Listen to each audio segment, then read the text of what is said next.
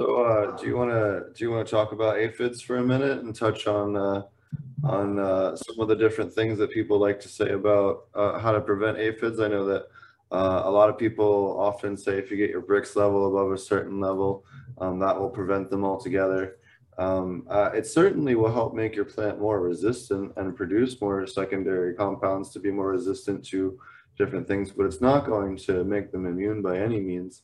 Um, do you want to touch a little bit on this? Because you had a really cool post the other day on Instagram about um, some research on culturing and things like that, where they were doing. Yeah, I'll let I'll let you tell us about it.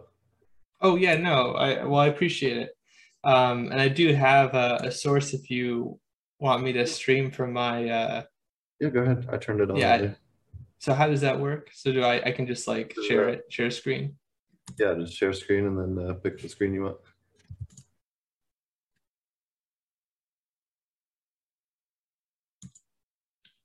Yeah, here we go. Okay, you can see it? Yep. Yeah, so this is just an intro. I, I've, I haven't finished the video itself, um, but I do go over some of the examples from various research reports. And um, uh, yeah, when people mention this, it's sort of surprising. So it's usually in the context of like, you can see, can you see this part that I'm waving around? or no, right? Or can you? I don't know. I always wonder if that's actually possible. Anyways, yes, we, here, can, this, we can see your okay. mouse. Okay, cool. So um, so right, so so Brix level, Brix is the concentration of dissolved solids, and in particular sucrose um, is what we're dealing with here because it's the most common and abundant plant sugar. And um, is a measurement uh, degrees Brix is a measurement of concentration by mass. So we're dealing with something called moles, um, which is sort of a chemistry term that some people might not be familiar with.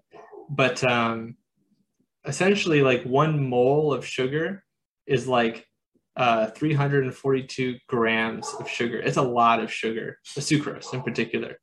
Um, and like when people do research on aphid um, growth and their ability to feed on plants, a lot of times they have been fed artificial diets that aren't even like from plants. Like they're literally just like, uh, you know, in various cases as the technology has gotten better, um, basically they're just large sort of a uh, um, pouches of sugar water. And usually this is in a molar concentration, which is usually like some level of like liter. So like in, in, in, in a, in a SI unit. So one liter is about a thousand grams.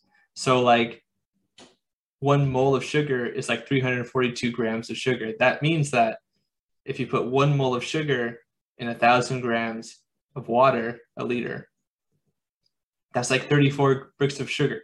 So you know you move the decimal point, and here you have like 34 percent.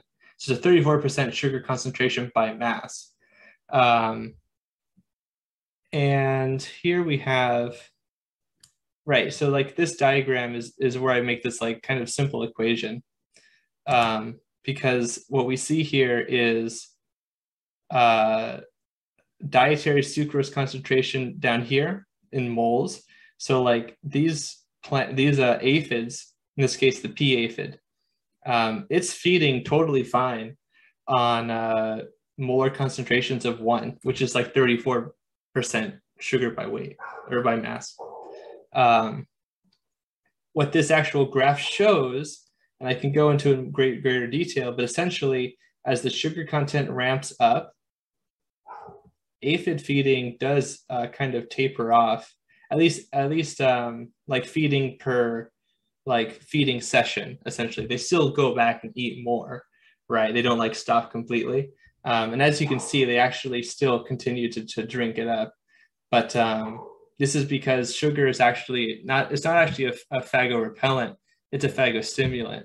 Um, aphids love sugar and they process practically all of it. They don't always um, use all of the sugar that they process, however, they void a lot of the sugar, but it does get processed in their gut. Um, and this is, we're of course just talking about aphids here. Um, I've heard people say that uh, aphids will like kind of like rot on the stem or they'll shrivel up because of this like osmotic pressure or that it'll rot. Um, but again, like that doesn't make sense to me. And in fact, this report goes out of its way to literally make that point that it's um, or these various research reports to make this point that it, it literally makes no sense that aphids would be able to feed on um, uh, sorry.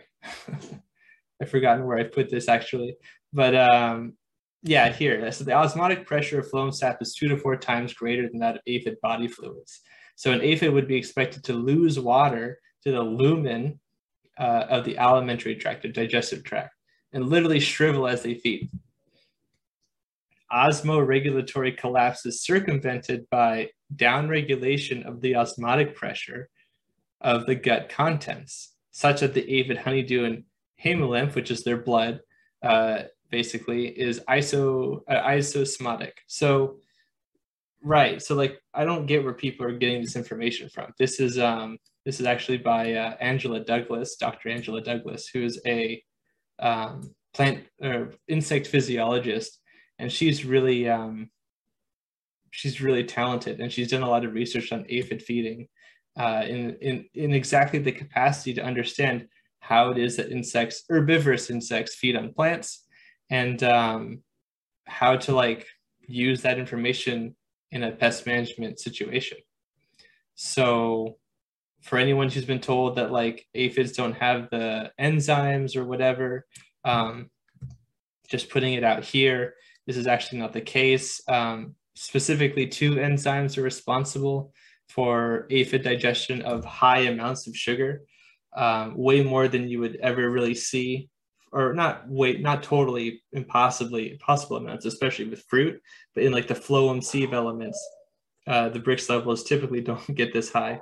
Sucrase is one enzyme, and this transglycosidase is the other main enzyme. And these break down the sucrose and uh, and uh, also break down the oligosaccharides after that and make it weight. And then that brings the osmotic pressure down uh, for the aphid and it survives. And uh, yeah, I just want to leave this quote here on that topic. It says, um, dietary sugars are important not only as the principal source of carbon, but also because they are the single most important nutritional determinant of aphid feeding rate.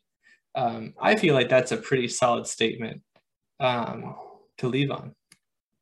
So I'd let, I mean, I don't like to take uh, research as dogma. Um, you know, there's there's always coconuts, no butts, no coconuts, right? There's always coconuts. Uh, there's always something that could come up uh, that could make this not true. Um, but it seems like there's massive support for the idea that uh, herbivorous insects uh, can handle high Brix plants and even are attracted to the higher, healthier plants. And intuitively, this makes sense to me, but I try not to rely on simply intuition.